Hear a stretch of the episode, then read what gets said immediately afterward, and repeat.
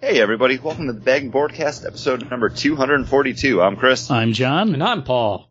And I'm a weekly podcast that comes to you in three ways. They're not. the first being is the Week in Geek, where we bring the top geek stories of the past week. Next is the list of books that we are looking forward to coming out December 31st, 2014. All Well, the books. look- I- all I'm the books that are coming out. All the books. All of the book I'll be buying. Mmm. Exciting. It's New Year's Eve, there's not a lot of books coming out. Nope. Well, we'll be talking about how it's the end of the year, and it's time for our annual look back, where we will be taking a look back at some of the, our favorite things that came out over the past year. Uh, we talk about some comic books, some movies, and some video games and board games that uh, tickled our fancy in the year of 2014, 2014. What the year of our Lord, 2014. I like to drink. Oh, good, because we like to drink too, right? Right, John? I love it. Right, Chris? right, Chris? This episode's all about me. 2014, the year of our Lord, Chris. Uh, but uh, Paul and I are enjoying uh, a favorite of ours. Oh, one of uh. Lagunitas Brewery um, have released the a little something wild, a Belgian IPA. Wild something. Yeah. Uh, this is a nice beer. It's not. Uh, it's the least good Yeah. of the a little something. Mhm. Uh, a little something something, a little something extra are amazing beers. Yeah. And this is like, oh yeah, this is good. It has a nice IPA on it, on top, and then it finishes with that Belgian-y, Bitter. bitter yeast kind of thing that you expect uh, when John said, oh, it has Belgian yeast in it. I'm like, yep, that's, that's the That's taste. that's it. Mm, That's what I was trying to Mm, figure out. mm. Chris, did you, uh, were you able to pick up anything, or? Yeah, I Drinking? uh, we didn't talk about this uh, in the pre-show, but I have three beers for tonight. Whoa. uh, a couple uh, months ago, at, at for before a friend of the show uh, Ed's wedding reception, we had a chance to stop at our favorite watering hole pizza plant. And while we were there, they had a bunch of the Dogfish Head ancient ales on tap because they had had a tasting event there. And that kind of rekindled my want to try these because a lot of them I had had like years ago when I was first getting into craft beer. So they weren't to my palate so much. Uh, and I found I actually enjoyed a lot of them. Yeah, a lot of time when those a lot of those beers came out and were like a bigger thing, we didn't have the palates for them, like you said, and and if we were drinking things from Dogfish Head, it was, you know, 90, Like the 90 60, you know, it was like all their IPAs, maybe their chicory stout, maybe some of their other Maybe stuff, just to try it. But yeah, like those I- hop, I still enjoy. Midas Touch was one of those ones that I had way early on, and I was like, I can appreciate it, but it's not for me. Mm-hmm. I imagine if I went now and tried it, I'd probably like it a lot more.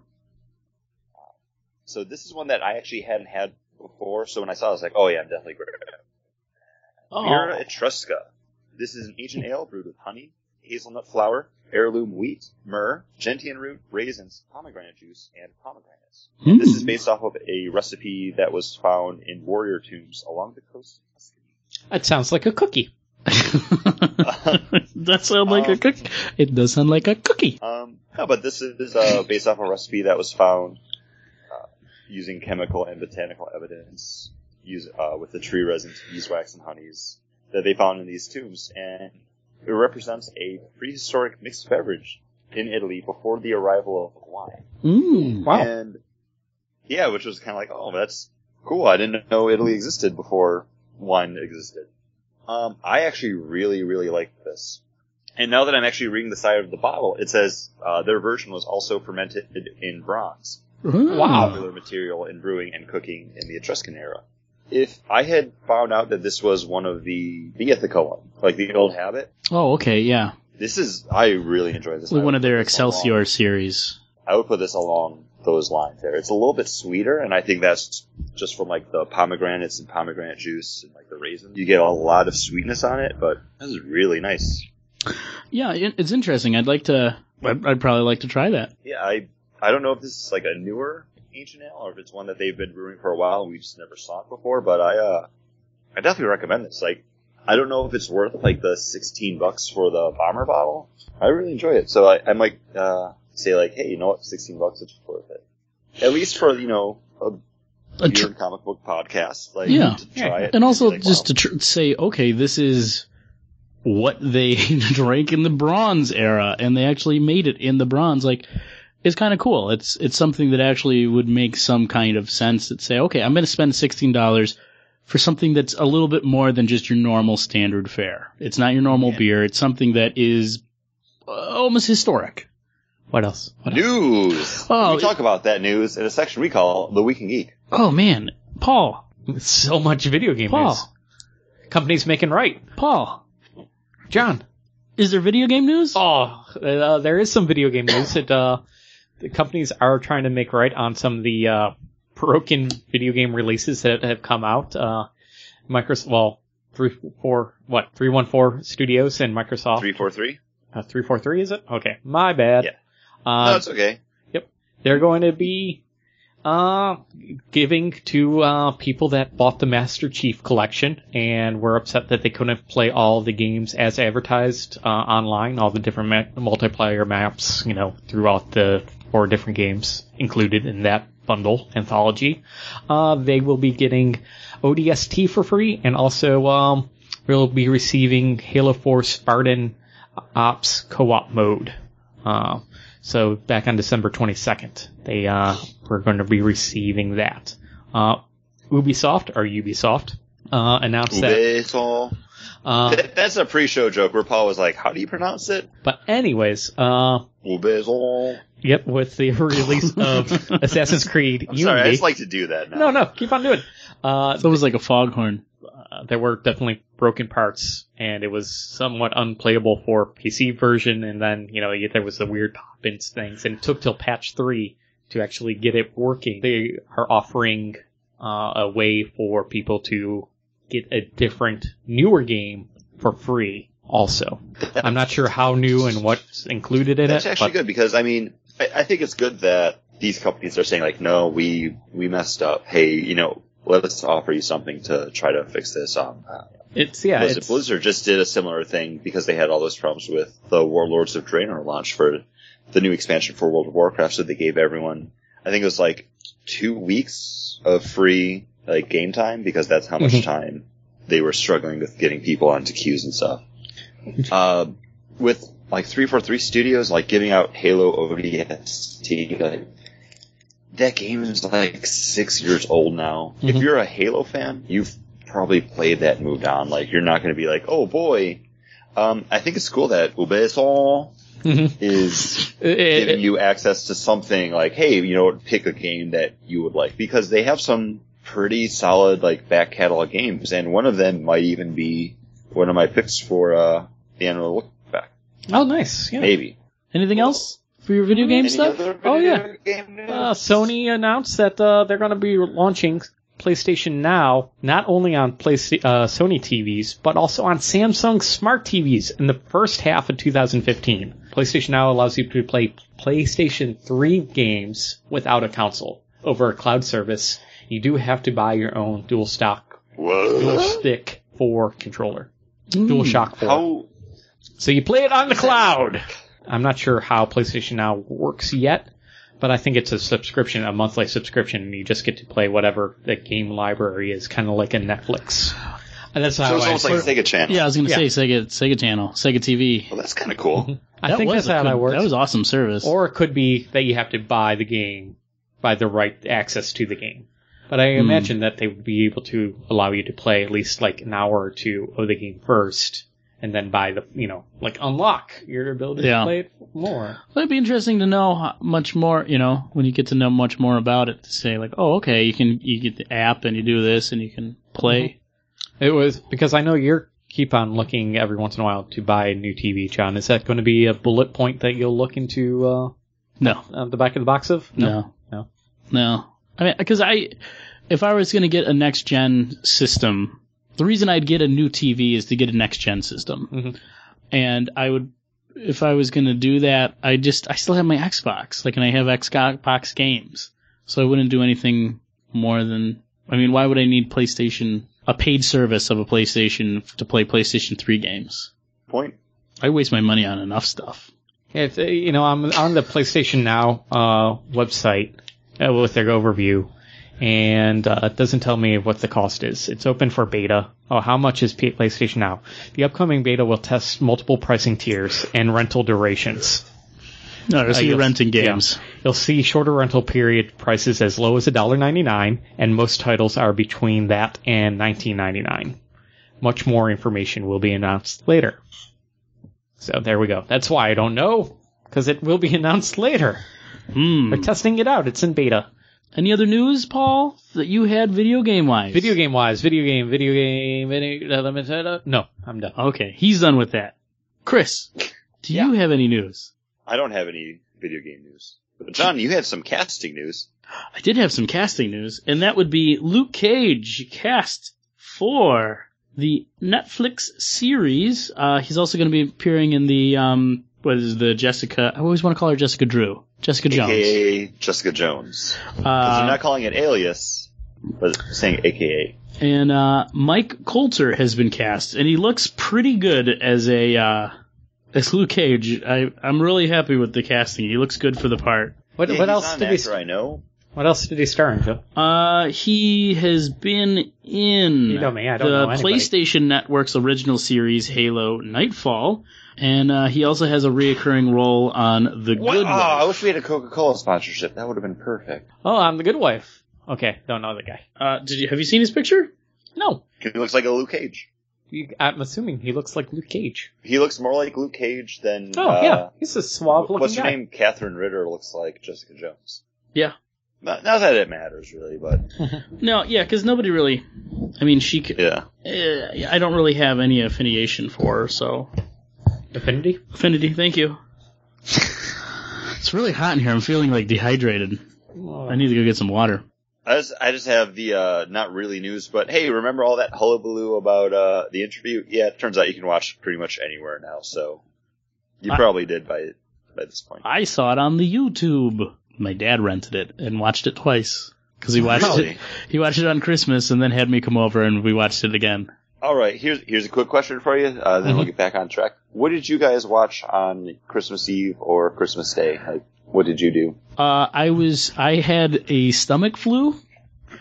Uh, about eleven thirty, I woke up after sleeping all day on Christmas Eve and throwing up all day on Christmas Eve, and I watched the 1994 Fantastic Four movie wow, on. YouTube. I don't know why, but I woke up and I said I'm going to watch this, and I didn't watch the beginning where they have the laser finger. Oh, And then I fell asleep and didn't watch the ending. but you saw the I- Doomfist, Did you- right? I was no, say, not really. at least one Doomfist. No, Doomfist. not at all. Uh, so I Oh. watched the middle part. That's hor- that's horrible. I got the stomach uh, bug Christmas Eve, uh, well, Christmas Day at 2 a.m. I watched a lot of uh, the Property Brothers on uh, on Netflix. Uh, finished that whole series up. So three seasons. I am ready to renovate houses. I am ready. You, to you got it down. I'm ready. You know how to do it. Uh, I also watched on Christmas. I watched The Burbs. nice. That was good. Random random picks, but both good. Uh, more nerdy. Well, the no, day after the Burbs is good. Fantastic Four. the day after Christmas, I was feeling a little bit better, but I was cleaning up the house after I put on Batman 1989. The you know Michael Keaton. It's Michael Keaton. Yeah, hurry up and It's on watch it on Netflix. Netflix. Yeah. January 1st. It's coming down January Yep. first. Oh, also coming at down January 1st. Dark Horse Comics and their ability to Yeah, sell yeah, Star Wars. too. That's right. We had a big conversation about this, and then we're like, we should save it for the Yeah. news. And then he kept on asking me if I had any more video game news, and I'm like, video game news, video. What was I talking about with it? And I'm tr- racking my brain over here because I knew I had another story, but I couldn't remember what it was, and I kept on thinking video game related. I didn't know that thing about the PlayStation ah. Network thing that was thrown ah. in. Oh. Yeah, so if you want to read Star Wars comics, from Dark Horse. Everything's fifty percent off. Dark Horse. digitally. and then digitally, and there's a three hundred dollar bundle of everything. Now I would have to caution There could be some gold in there. The thing is, Brian Woods, Star Wars. oh, that was so good. I would be very nervous about buying it digitally now and not keeping it on a device or not keeping a, ba- a local Don't- save yeah.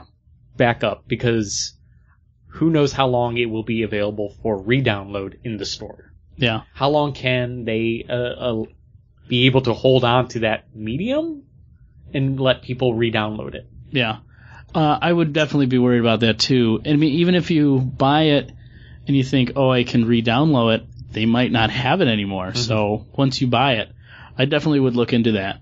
when rights go away from these kind of cloud services, you don't own that media.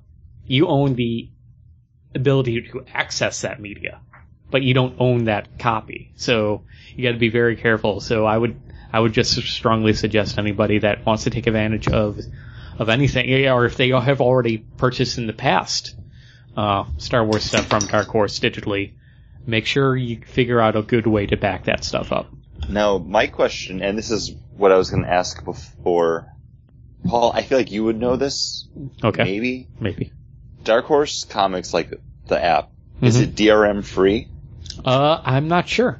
If it is, then you, it will be really easy for you to make a backup. If it's not, you might have to go and find a way to do that. I don't know. Paul doesn't know. Paul doesn't know. I, I didn't know either. That's why I asked Paul. But do you know what you're drinking next, Chris? I do. And this is also from Dogfish Head. This is American Beauty, an imperial pale ale brewed with almond honey granola and all American hops. Hmm. And how is it? Uh, Um, it's actually pretty good. And on the uh, label for this bottle, it has one of the Grateful Dead bears. oh, okay. I think I've seen that one. I, like, I'm not a Grateful Dead fan at all. Like, I don't care. I just saw this and I was like, oh, Dogfish Head has a another limited edition beer out. What is it? And I looked and I was like, oh, that sounds actually really good.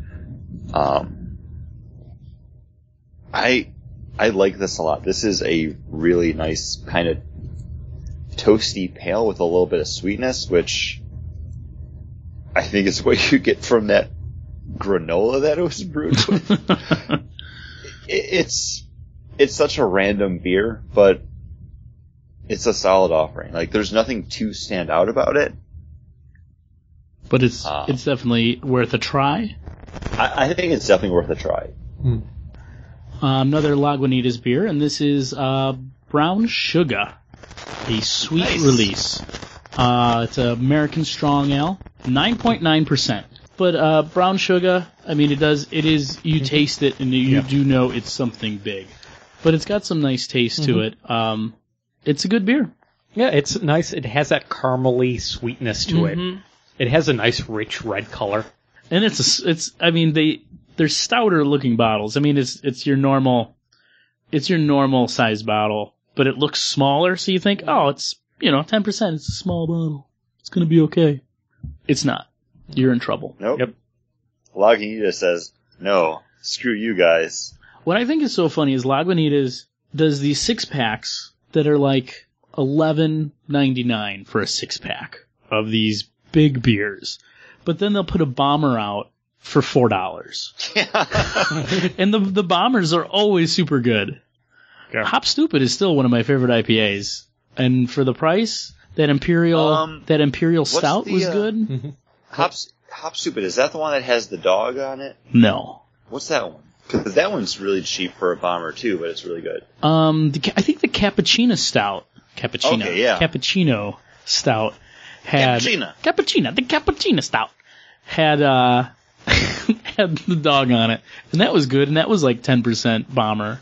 I drank one of those on your birthday, Paul. Oh, happy birthday! When we sat around playing games all day. so much fun playing games all day. For that reason, You know what else is fun? Heading over to beggingboard.com oh, you know and what? I should clicking on one of our links over there and making a purchase, whether it's from superheroden.com or amazon.com. Now, now that both Christmas and Hanukkah are over, maybe there's things that fell off and you didn't get on your list. Maybe If you're like, oh, people don't love me. I need to feel better about myself. I'm going to buy this. because And uh, I like our website. I It's have to say, go over there. Chris is putting up really nice show notes about everything that goes on with the show. Website looks great. I Yeah. enjoy Way it. to go, Producers- producer Scott. yeah, It's producer awesome. Scott did an amazing job. Um, I do enjoy all our little blurbs about us on the uh, on there as well. I enjoy. if, if you want to see us and see what we wrote about ourselves, uh, check about the uh, about the authors or whatever. And I'm with you when you're buying comic books, especially when you buy them on December 31st. do you really need to say comic books plural or just comic book? There's more than one comic book coming out, and maybe people are interested in all of them. There's a And couple coming out. I'm looking forward to uh, the new Shield number one because it's written by Mark Waid. Only reason. Oh, you just stole everyone's pick for everything, Paul. You're welcome. Carlos Pacheco on art from uh, X Men fame. That's where I know him from. So there we go. That's it. Wrap it up. yeah. Bat- well, Batman Eternal comes out too, and you know that book's always good. So Uh, that was gonna be my pick. My, mine was going to be either Batman Eternal or Shield. Yep. So those are our picks. Those are our picks. And what are our picks for a dramatic reading? And now, from Green Lantern Annual, number three, page four, panel five. Oh my gods. How is he resisting? Everything that touches the wall becomes the wall. That was a dramatic reading. From Green Lantern Annual, number three, page four, panel four. And if you don't have that book, you can check that out over on our show notes page. Just uh, bangboard.com. We're a comic book podcast, so every year when we do our annual look back, we start with comic books. And I'm so pumped to find out what Paul has to say. Number three, uh, it's one that is wrapping up. Uh, issue 11 just came out and I just bought it. She-Hulk. It, I think it had a one year run and it was surprising. It was a fun book. I'm sad to see it go, but I think it was a strong series and I was really enthralled with it through 2014. I would drop it and then pick them all back up and read them because I was kind of not a great comic book fan this year. Hmm. I was, I was on the naughty list for Y- you were on the John list for the early Yeah. part of the podcast. Or yeah, yeah. So you know, I, and then I would catch up, but it's been a really fun, kind of goofy, but then serious kind of tones with this Captain America stuff recently. Hmm. But Hmm. it's been good. It's been Good. really good. I'm glad you've been enjoying that, Paul. She-Hulk, She-Hulk. written by uh, No. Charles Soule. Uh, I went with three books that started this year. Um, not not ones that I've been picking up prior to this year.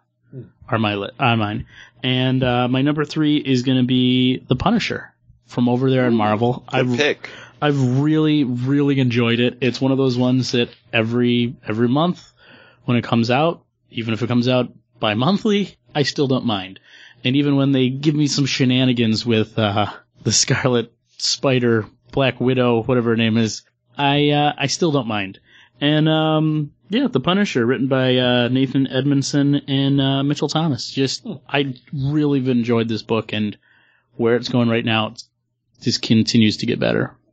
This is a book that I kind of fell off of. Like I was reading it a little bit. Um, right when it started doing the crossover with Black Widow, I I fell off. Not because there was anything wrong with it, but it just it was one of the things I was like, oh, I don't I don't care about Black Widow. Like the first issue of it didn't strike me. I was done, and then I just never jumped back in. Did, has it stayed like Punisher consistently good? Yeah, yeah, I've I've enjoyed it, and um, I mean, he goes to like Tijuana prison just to uh, interrogate a guy.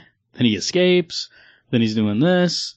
Now he's back in L.A. He's about to fuck shit up. He's going after the Howling Commandos. It's gonna be good. My number three pick is actually going to be a series that started this year as well. And I've gotten a lot of it because it turns out to be a weekly series.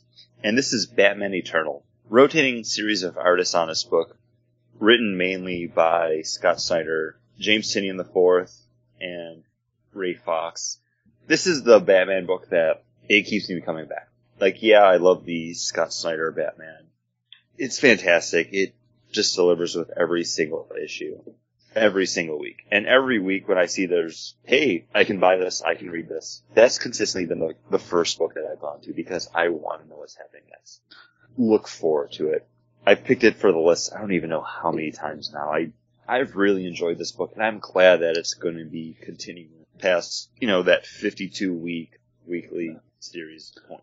it's a Batman family book. You get that taste of every single corner of Gotham. And without getting ahead, not for myself, but in case anyone else picked anything, this has been a great year for Batman. Probably better than any other one because the Batman family of books are just completely delivering. Everything that we're getting from Batman right now, like Gotham by Arkham Manor, Gotham Academy, it's all owed to Batman Eternal because that proves that you can focus on that different Batman family book without being Batman. Even though they all have Batman in them, so like it doesn't need to be that straight up superhero book to to deliver. No, I agree. And uh, yeah, it's been a fantastic series. But Paul, what do you think has also been a fantastic series? Uh, we saw the end of Thor and the beginning of Thor in 2014. Thor, I was enjoying. It was getting kind of like a little stale. I was missing old King Thor again. Yeah. you know, everyone, every story, it was like every other story arc where I got old King Thor. I'm like, oh, this is the one, this is the best comic book that's out on the shelves. Like, this is great. And then like a story arc kind of without old King Thor, and I was kind of like, oh. Now with uh the new Thor, who we still don't know the uh, identity of, it's kind of fun because thought balloons actually work in comic books. I didn't think they did after like 1983. I thought after 19 like Crisis on Infinite Earths, I thought thought balloons just stopped working.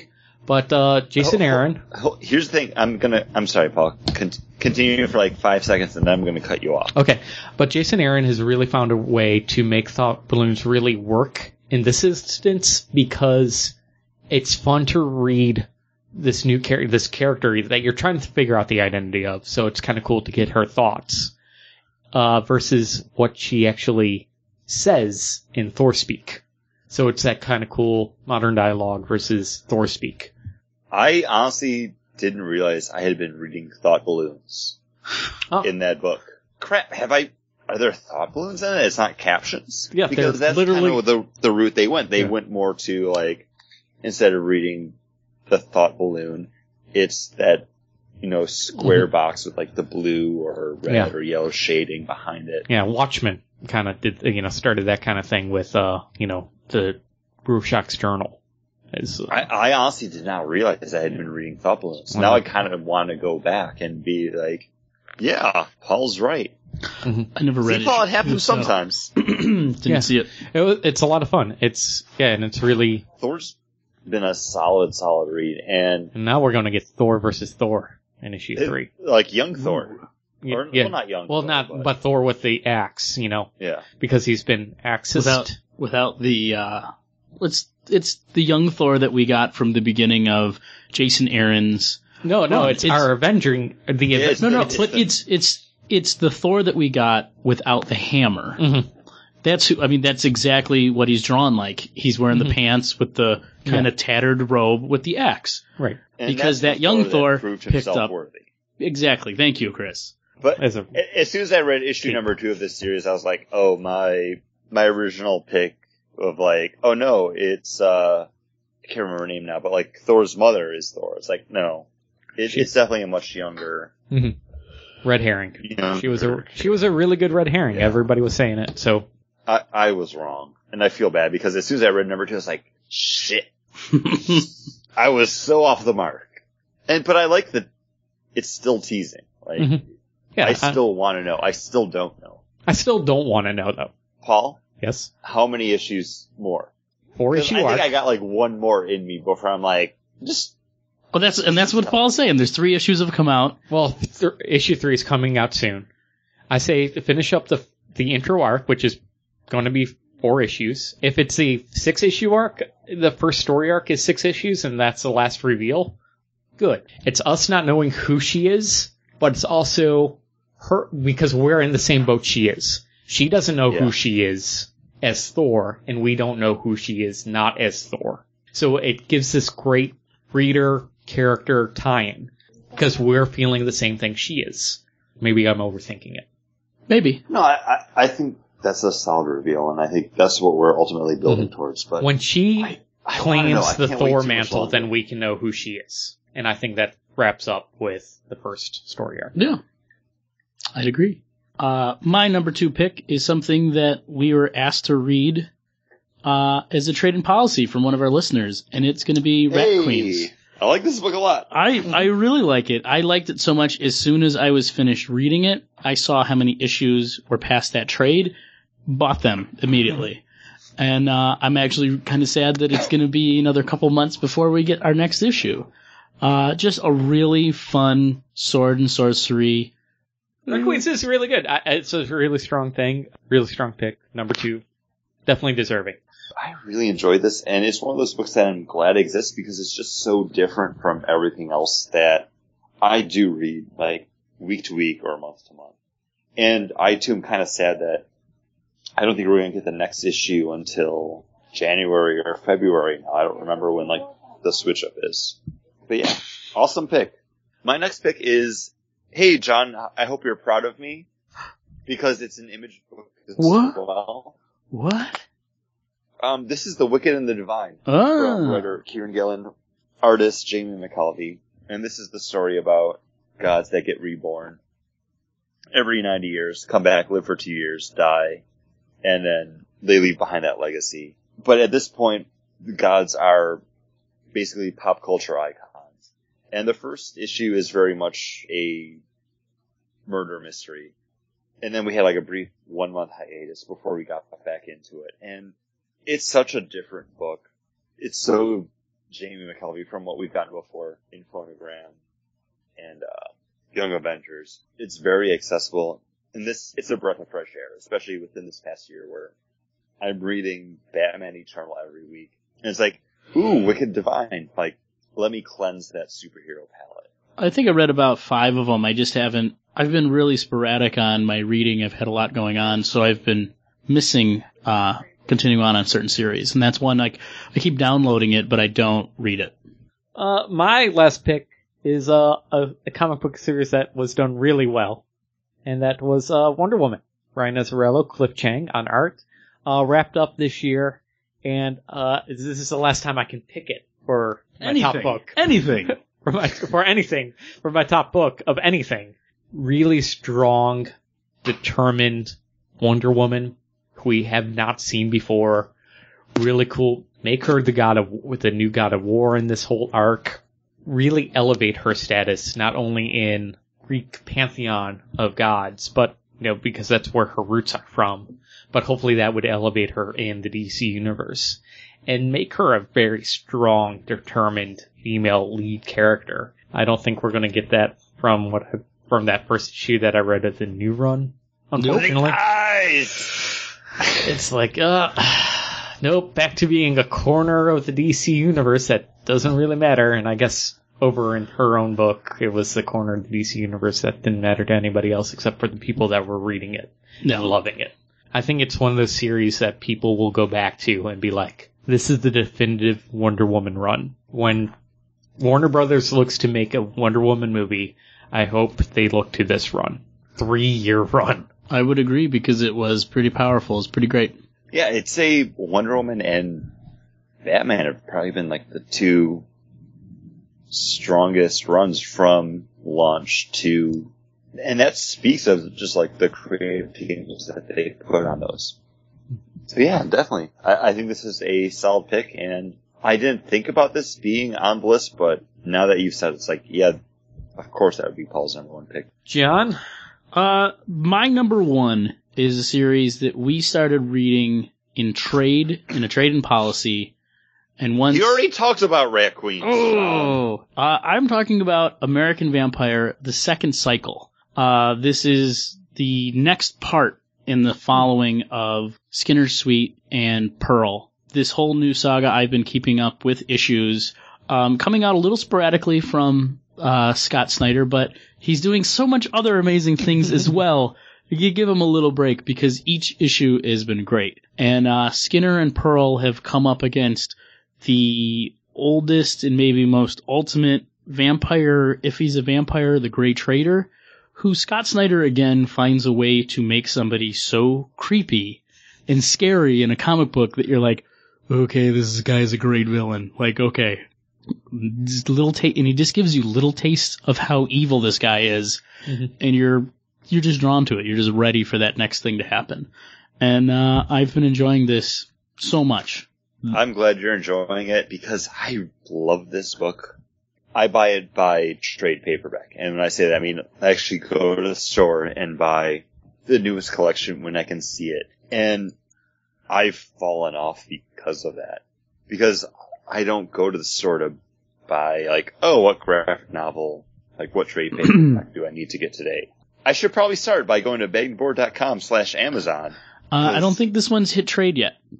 Re- uh, Are they still just like on? I think issue six or five just came out. Okay.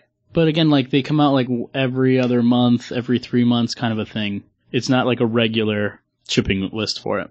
And Rafael Albuquerque has been on, I think, a couple of them. Oh, he's, he's so good. The, the art's still been good without him. Uh, I think it's, uh, but yeah, it's been, uh, it's been really good. And the finale of American Vampire was really good. And when I saw this was coming up, I, what were you I saying? still need to finish that. Sorry, I still need I- to finish that, and then um. I own it all. Oh, what's the I- other? I own it all, Chris, so you can catch up because I have the issues I- I- starting where you stopped buying the trades, and I bought them all because they were on sale. And I have all the I- spin-off stuff too. Because I think you'll like, I mean, the finishing, finishing off of the original American, American Vampire series was really well done, really great.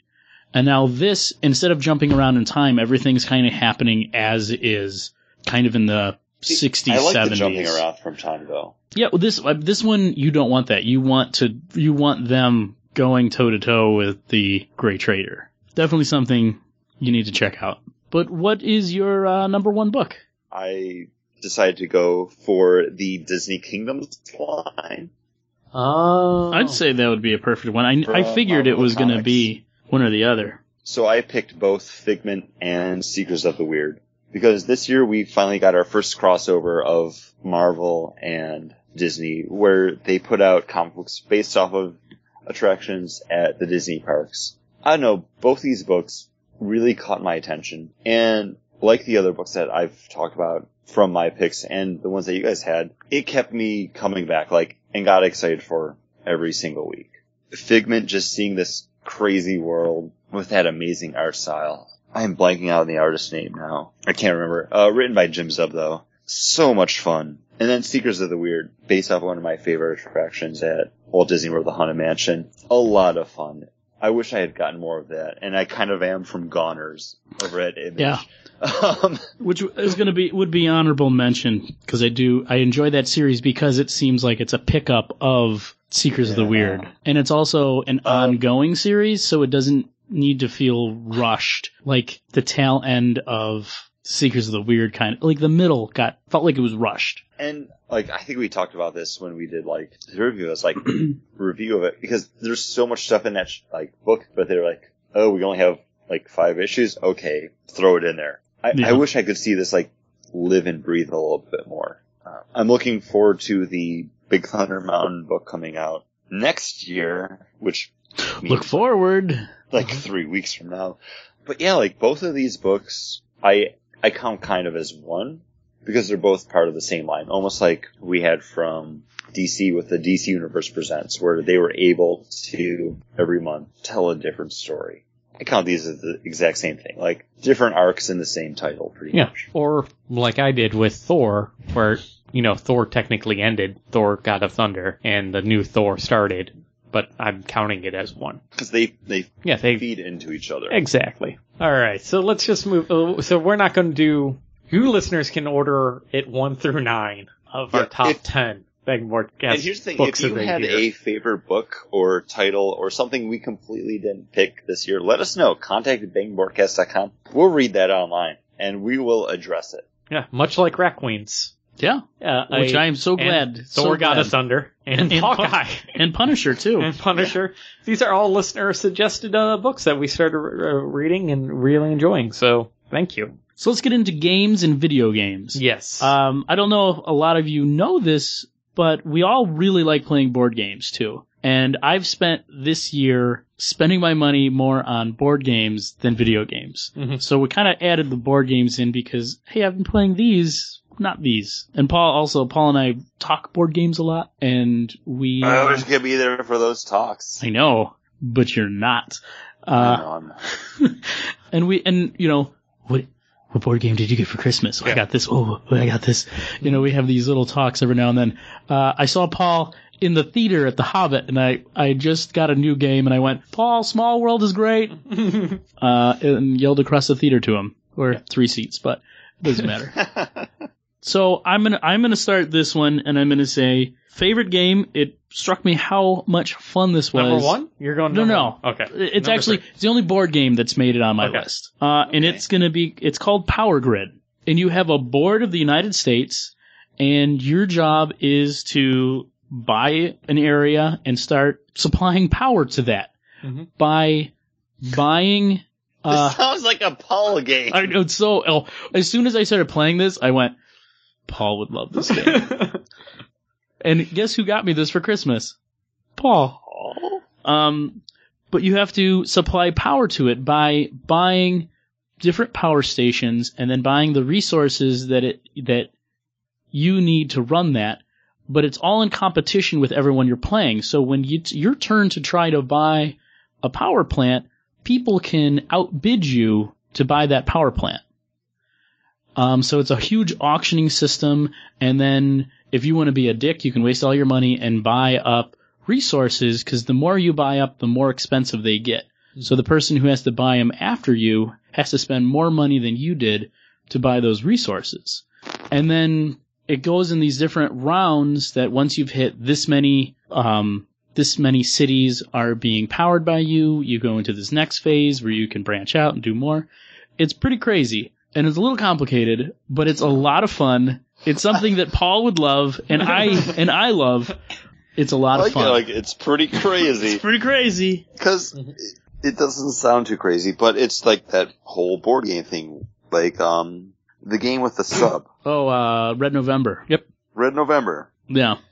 This one, it's just because, like, you're, alright, I have this plan. I'm gonna try to buy this power plant. If I buy this, then I can fuel two, and they use this resource, and it won't be too bad. So then you try to buy it, and as you're doing it, somebody's like, no, I want a two. I'm gonna bid against you. Or some people are dicks, and they, like, try to make you spend more money. They try to bid up. And every time somebody did that to me, I'd let them buy it. Because I'm like, hey, you're being an asshole. Plus, I want to actually get the one that's two down the road, so yeah, I'm gonna let you buy that. Now I'll try to buy this one. Mm-hmm. Yeah, take it. I'm not gonna bid on it. And then I get my power plant that I want. So you actually were the one bidding everything up. No, because it was my turn. I had to bid. ah, And then people were like, I'll buy that. I'm like, all right, take it. Uh, but a lot of, a lot of fun. I really liked it. right. Uh, I also have a board game for my third pick, so I'm going to get it out of the way just because I didn't play that many video games. I kind of waited for Christmas before I could, and it's going to be King of Tokyo. Oh, King of Tokyo, so much fun. It's brand new to me. It's recent addition uh, to my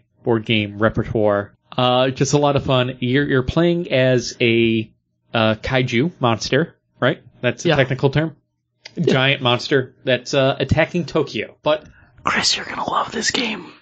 but the thing is, you're not the only I, monster I attacking really Tokyo. want to play that game. Ye- every player is playing a kaiju, and you're all battling it out to become titular line the king of Tokyo. Oh, that's all it's gonna be my guess. Uh, ex- exactly. I got the hiccups. I'm so excited to talk about this game. It's a uh, roll. It's a dice game that's risk. You know, the risk reward. It's kind of like Yahtzee, uh, where you're trying to make you know a, a series of numbers or things, and there there's power ups that you can buy with you know energy cubes that you gain through dice rolling. That changes what you try to roll, basically. And the thing is, you want to stay within to- the city of Tokyo, where you are being attacked by all other monsters, and you can no longer regenerate yourself.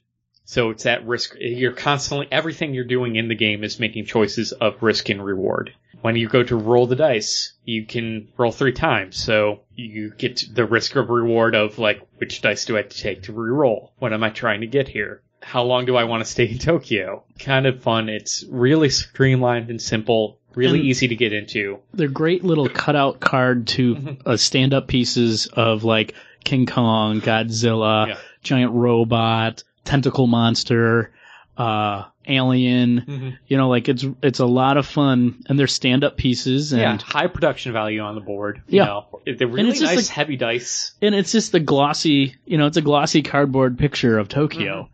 But it's so much, it's so much fun. Mhm. There's a new version out uh, called King of New York, and it adds uh, more dynamics of when you're actually going. You actually try to go into the city of New York Ah, through the, and you actually can demolish buildings. And oh, I've seen that. and you and things can happen in those buildings. Like you can unlock things like that give you power ups, or since you destroyed that building, now the Air Force is coming out and it will attack you, and you'll have, Again, that you know, risk and reward. reward of like, oh, maybe I should you know get more prestige by smashing this building, or am I risking having the national you know National Guard being called out against my kaiju monster? Uh, I, I heard it both ways that if you want a simpler, more streamlined version, if you think if there's people, if this sounds interesting to you, and you're like, oh, I do want to get my friends into this kind of like more crazy versions of games, board games, maybe you're better off with just going King of Tokyo. If you want something a little bit more dynamic, a little bit more complicated, but more, maybe more fun, go with go ahead and just spend the same amount of money on King of New York. Yeah, if you're already a game p- playing group, mm-hmm. Go ahead and buy King of New York, skip King of Tokyo. But this game King of Tokyo is so much fun though, and It's there's the same game, but yeah, but it's the same game, but it's, to it. yeah, but it's still quick and fast. I mean, uh, we played four or five games that one night. Yeah. you know, real quick. So, Chris, Chris, your you're gonna uh, love it. your number three. Um, mine's actually a video game, and this is a game that Paul turned me on to. Not that he needed to, because I probably would have played it anyways. Uh, but it's Hearthstone. This would be my number two. That would be my number one. Jeez, okay. We're gonna go quick this round. Jumping, jumping ahead, I guess. Yep. Um, I know, I've always been a fan of CCGs. Like, I've been playing Magic on and off for years. CCG collectible card game. Yes. Thank, thank you for filling the space because I, uh, your phone dropped out, so I didn't have my microphone. I've been a fan of World of Warcraft on and off for a couple years now too. Kind of dipping my toe back into that universe in a format that I've loved even longer It has been fantastic. What's even Um, better? Free to play. Yeah, Free to play, if you want to pay, hey, you can. That gives you access to more packs than it can by being free to play. It's great. I can't put it over the Magic game on Xbox. Duels of the Oh, Duels of the Plane. You really? See, I thought Duels of the Planeswalker Walker was a lot more limited in my It- choices. It is, but at the same time, I feel like I get a lot more instant gratification from dual cell Planeswalker. Like, Hmm. I play a game, I get a reward. I play a game, get a reward. With Hearthstone, I need to play like three or four matches, and I'm like, hey, I've got enough gold to get a pack. Oh, I open my pack. Eh, I'm gonna, like, disenchant or whatever Mhm. These cards. You can only keep two of the same Okay, card Sorry. in your collection, so you disenchant any extras. Disenchanting lets you get dust that lets you craft other cards that you might not have in your collection already. um, but yeah, I- it, it I- does it does fill. John, wait, wait, wait, John, you've played a video game? Yeah, It's like a board game, though. It's like a board game. I could do all board games, but I'm gonna do Hearthstone for number number two because it is it does fill that magic need that I have because I I do have it on my Xbox. I played the first one, the the first Magic that came out. I Mhm. got that. I haven't bought any more than that. Um, That was a while ago now. it, it was a while ago, but it, I did. I just didn't want to spend more money to do that. And then I got the free Magic on my tablet and tried to play that. But you do one little kind of level, and then Yeah. they're like, "Buy the rest. Buy more packs. Buy this." I'm Mhm. like, I don't want to spend any money. And that's what's really nice about this is it is free. It's a lot of fun. I mean, you can just sit there and play it and play it and play it and play it. And once you, you know, once you beat this guy, then you get a whole new kind of class that you can switch up and, you know, do the warrior or do the sorcerer or do the necromancer kind of thing. So it's f- kind of fun that it changes up every little bit every time you play it. And then you you get have a- cards. Do you have a favorite class yet? Um, I've been using the paladin a lot. I like Warrior Paul? myself. Warrior because uh there's a lot of cards that let you every time one of your people one of your minions takes damage, it increases the Their power damage. a- attack power there, so I've come up with a pretty cool stack automatic stacking kind of system where if I get the certain cards out in a certain order, I can get some really powerful cards out quick. Nice. Um, I'm a fan of Warlock so far because I played Warlock and it's nice seeing those demons pop back up again. Enough. Free, it's free to play. You have no reason for not playing it at home. Yep. We we all like it. Okay. All. My next pick is uh, a re-release from 1994. Ooh. Uh, finally getting a re-release from Good Old Games. Uh, Is that allowed? it is, it is, because it hasn't been available for over a decade. I say it's allowed. And this is, uh, Star Wars X-Wing. Uh, the great game from like the early 90s. I got it back when I was in fifth grade on diskette, and there was another re- release of this game on CD-ROM. But I remember playing it and having like six, six discs that I had to install on the computer, and you had to have your little uh, booklet with you because every time you loaded it up, you had to go. It would tell you to turn to page six and then type in the code on that page from your manual because that was Yeah, DRM back in the day. That stuff is like That was the that, that was like DRM. anti-piracy stuff back then. It's like, hey, Mhm. what's the fourth word on page twelve? Yep. Oh, I don't want to have to like flip through the page, like through the pages to play like Wolfenstein 2: Spear of Destiny. But you did. But you Way to did. go, Idita. Uh, so software. So, uh, Star Wars from LucasArts, getting a joystick out with my keyboard, and just sitting and being an A-Wing pilot again.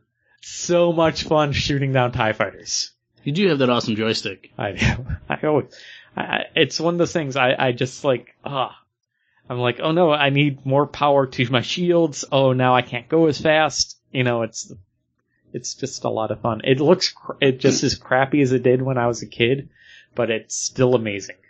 I feel bad we didn't get to do your I know. Artemis. Artemis. Yeah, Because that probably would've been- been your. Yeah, it would have probably been up there, but this was a lot of, it's still a lot of fun. It's a flight simulator game from back in the 90s that finally got a re-release this year.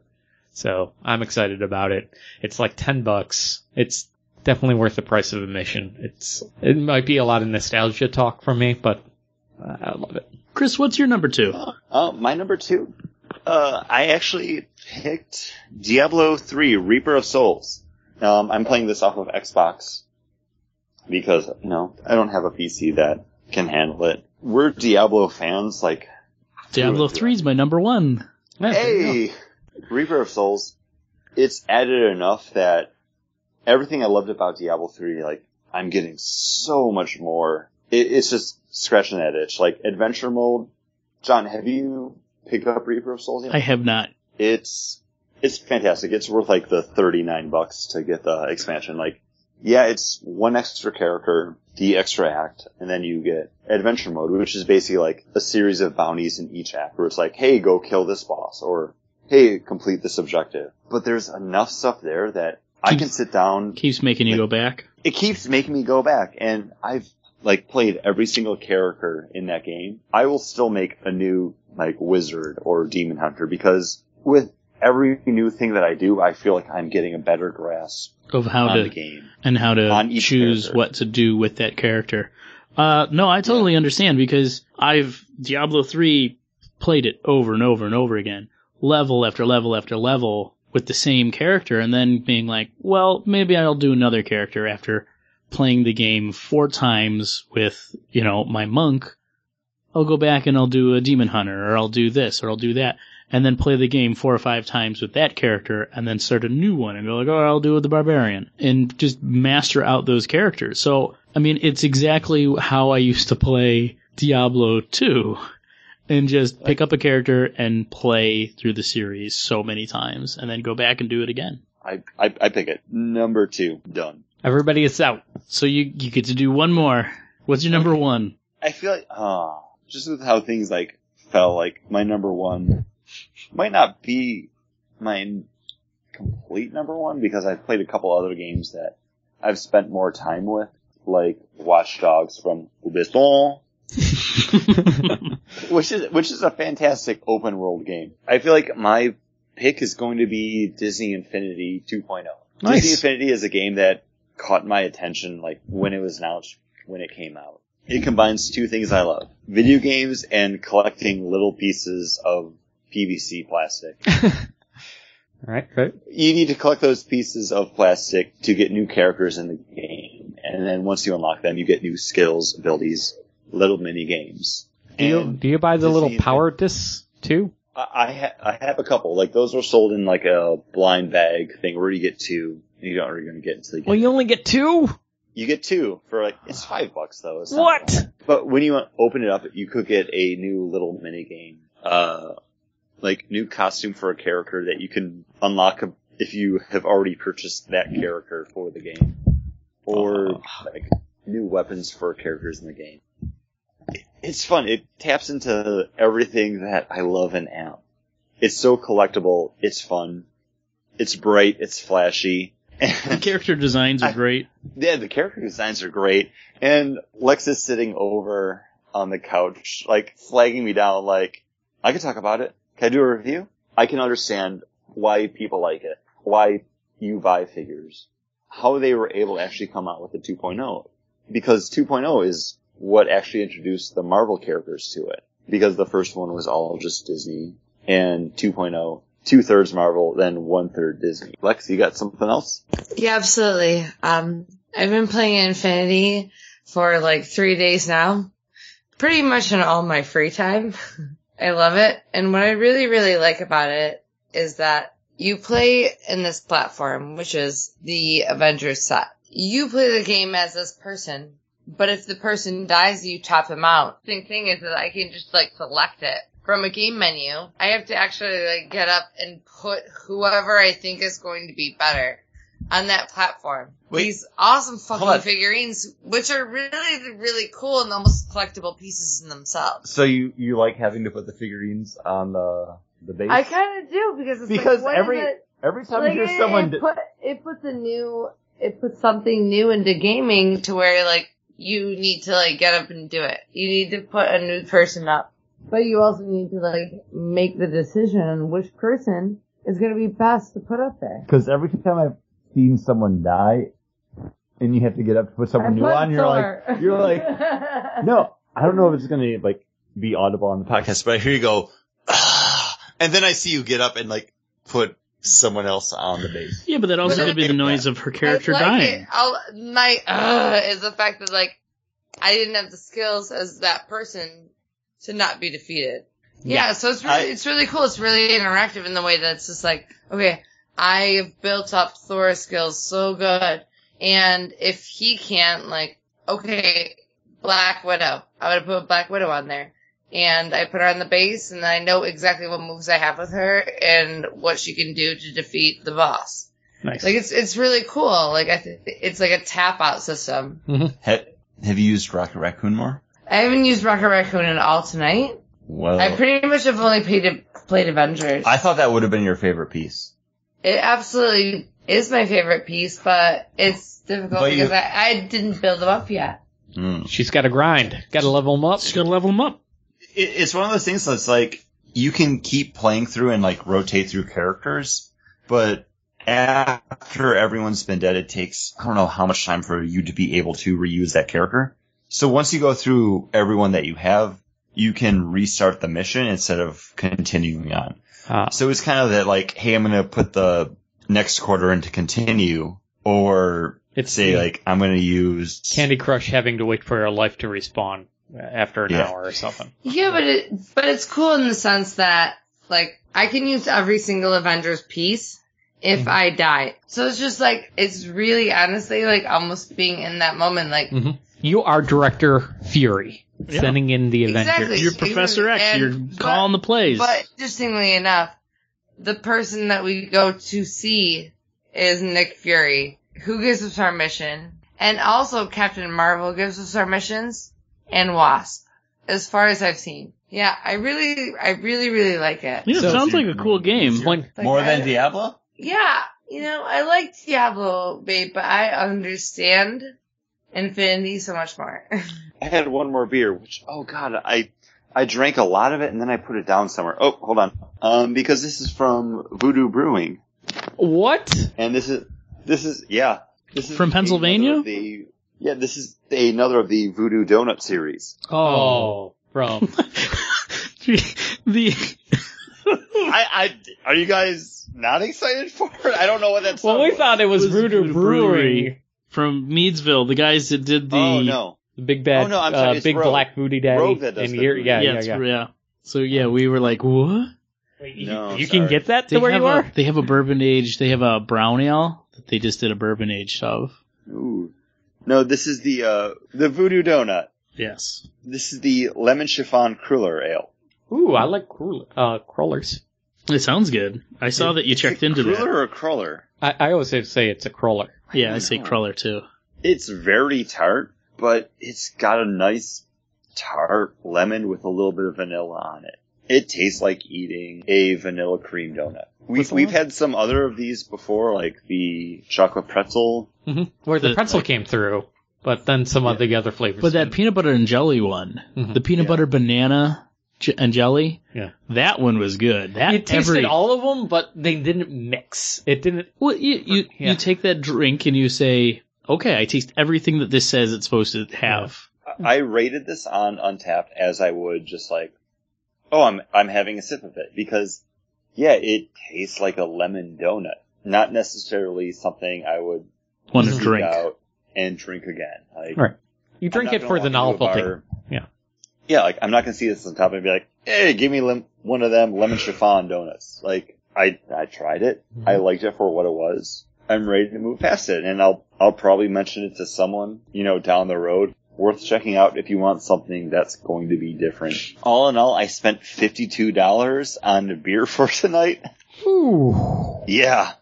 Um, I feel like either of the dogfish heads are going to be the one that really catch your attention, though. Yeah. But That's what, all I got. So, but what Paul- caught our attention in cinema this year? Chris, why don't you start this one? Because uh, everyone else has started one. one of my favorite movies of the year and one of my favorite Marvel movies going to be Captain America: The Winter Soldier. That's my This number is the- one. Wow, really? One? Yeah. Oh yeah. Robert Redford. I should have known.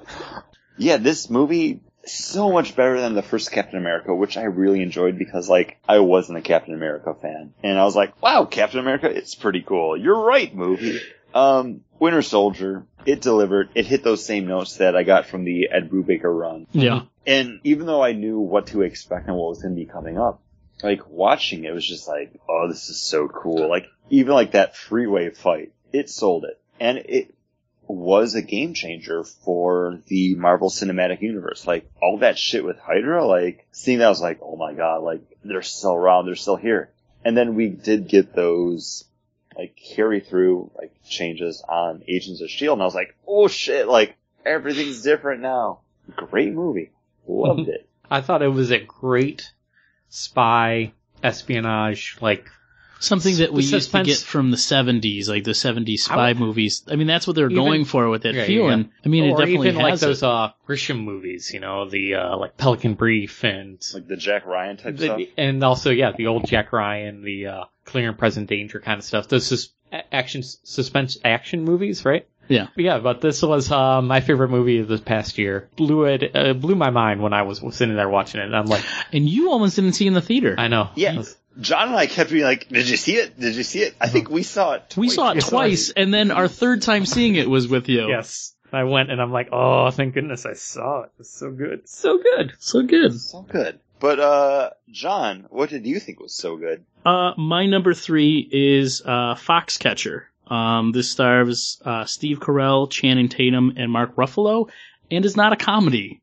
Um, yeah, this looks really good, but I didn't see it. Uh, this takes place in the early 80s with um, John DuPont from the DuPont dynasty um, trying to fulfill a crazy dream in his psychotic mind of winning gold at the Olympics by starting a wrestling team. And he brings in this guy, Mark Schultz, who has won gold, and it's a weird obsession that he has with him and then his brother, and it really gets really kind of twisted, but Steve Carell is amazing in it and has they do makeup on him. You can't even really tell it's him. Channing Tatum is really good in it, plays a really good part. and Mark Ruffalo is amazing in it. Mark Ruffalo deserves at least an, a Golden Globe nomination for Best Supporting Actor because he really gives an amazing heart to the character he plays by playing it so low key. All of them are really low key in this movie.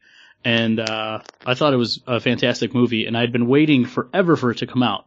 It just recently hit us locally, um, but it came out weeks ago. What what interested you in this? Is it because are you a wrestling fan or are I, you, I am not. I actually Like- just saw the trailer for it, And just and the trailer looked so good Uh, that I was like, I can't not see this. And I'm also not. People might not know this, but I'm the movie guy on the podcast. We used to have a movie thing that I used to be in charge of. Um, but I'm a movie guy. I, I love movies of all kinds and I do enjoy a lot of serious movies versus comic book movies. Mhm. And I knew that we would, you guys would be talking about comic book movies and different things. So this is my little art house section right here that I'm going to be doing. your time to shine. My time, my time to shine. This is when you told me about this. I can't remember if it was on the show or not now. No, it, we, it was when we were at Hamburg Brewing. Okay, I watched the trailer. I was like, oh god, like he's so creepy. You watched the trailer without any sound too. It's it's fucking creepy. But this kind of hit me in that same um, Robin Williams one hour photo way because it's this comedic actor that's known for being like, hey, look how goofy I am. It's this actor that's stepping up and actually being an actor. This is based on a part. true story though, which is really kind of Yeah. creepy. weird. This is a movie that I want us to see, and I I know I will. Uh, I, I, Maybe after I recommend I, it. hear Paul's next pick. Uh, mine would be uh finishing off the series strong or stronger than it was in the past two. you have another uh, Mockingbird Hunger, Hunger Games movie coming out, so this, the Oh. series isn't over, Paul. Oh, Wait, it's isn't over. done yet. It's not done. No, there's one No, no, it's part one, and then there's going to be part two. I haven't Oh, seen any God. of them. I'm sorry. Fuck you, Harry Potter, for setting this for setting this precedent. Where it's like, no, it's the final book. Here's two movies. I've never And seen then, any but of the. Paul's uh, Paul's picks they split one book into three movies. Yep.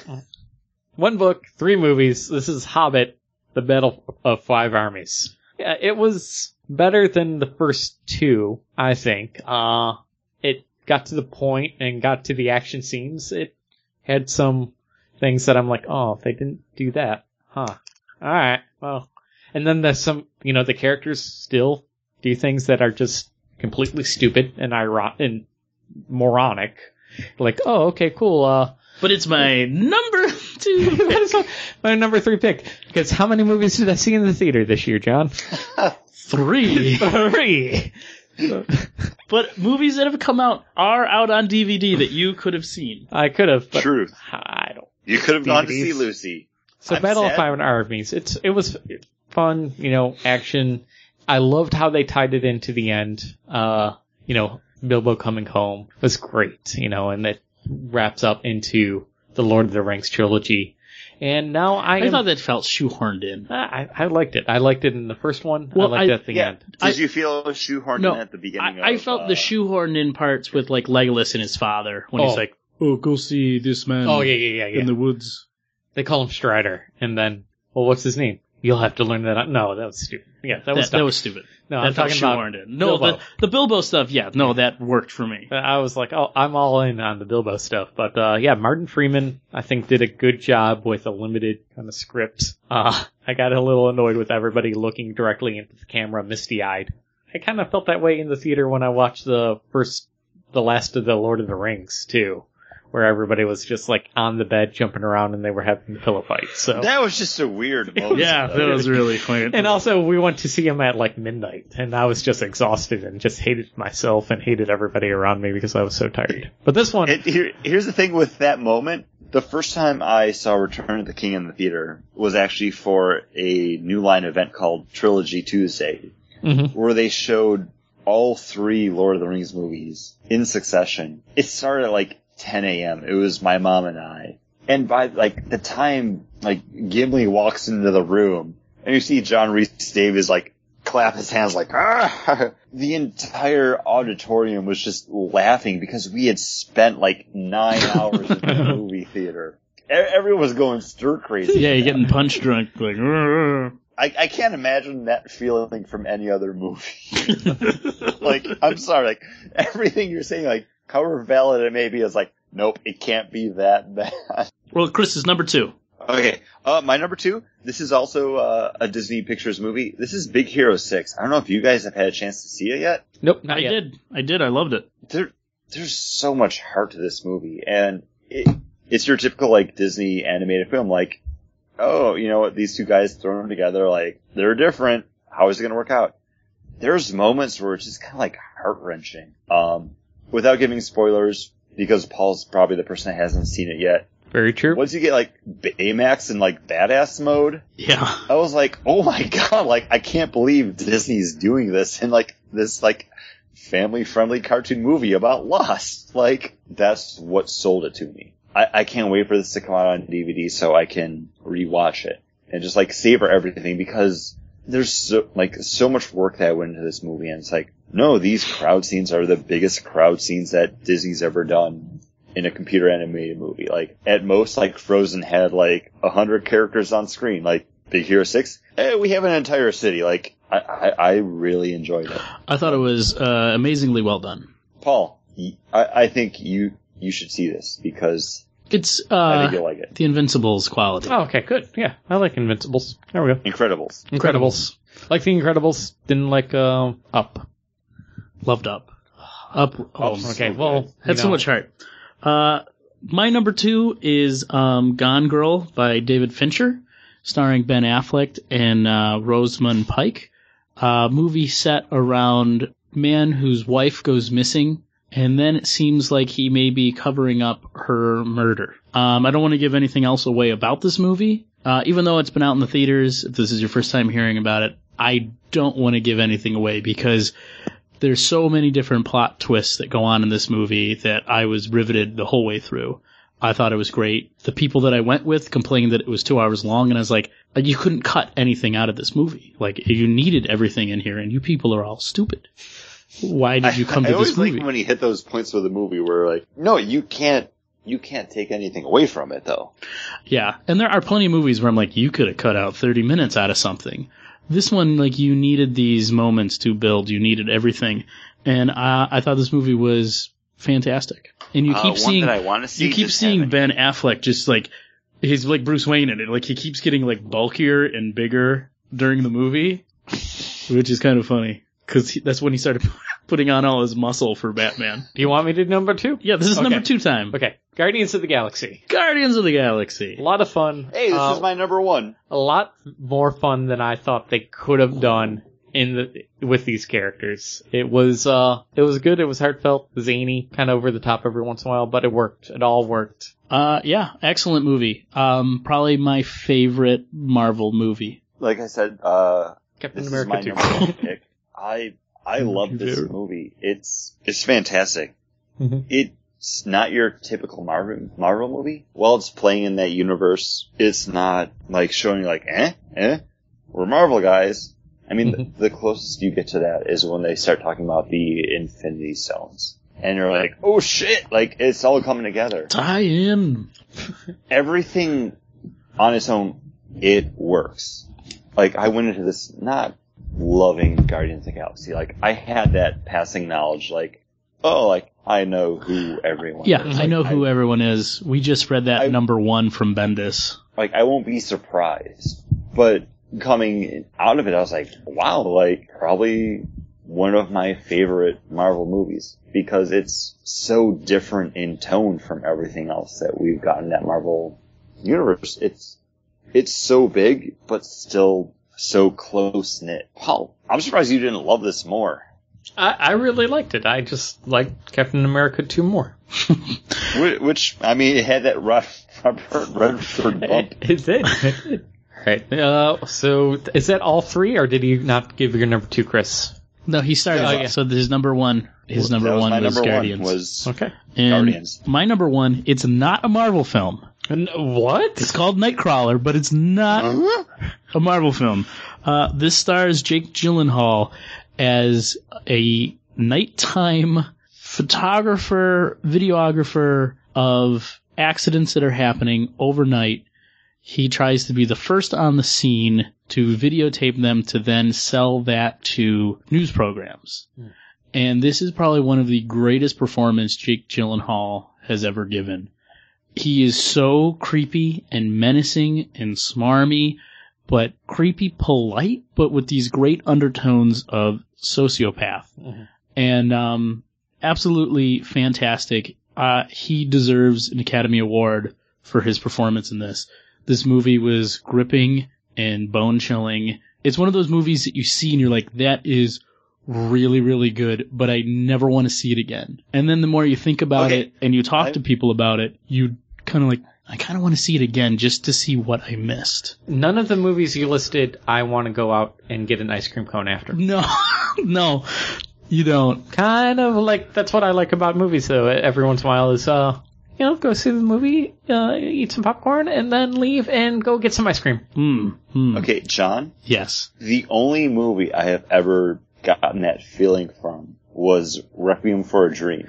No, nowhere near as, as bad as Requiem for a Dream. No, No, Requiem My Dream meant like, to bludgeon you down. or, like- it's it's it's better. It's different in that aspect because I mean it's all leading. You know, you're leading from point A to point B. I don't know if I need to watch it again. I don't need to watch going from A to B again.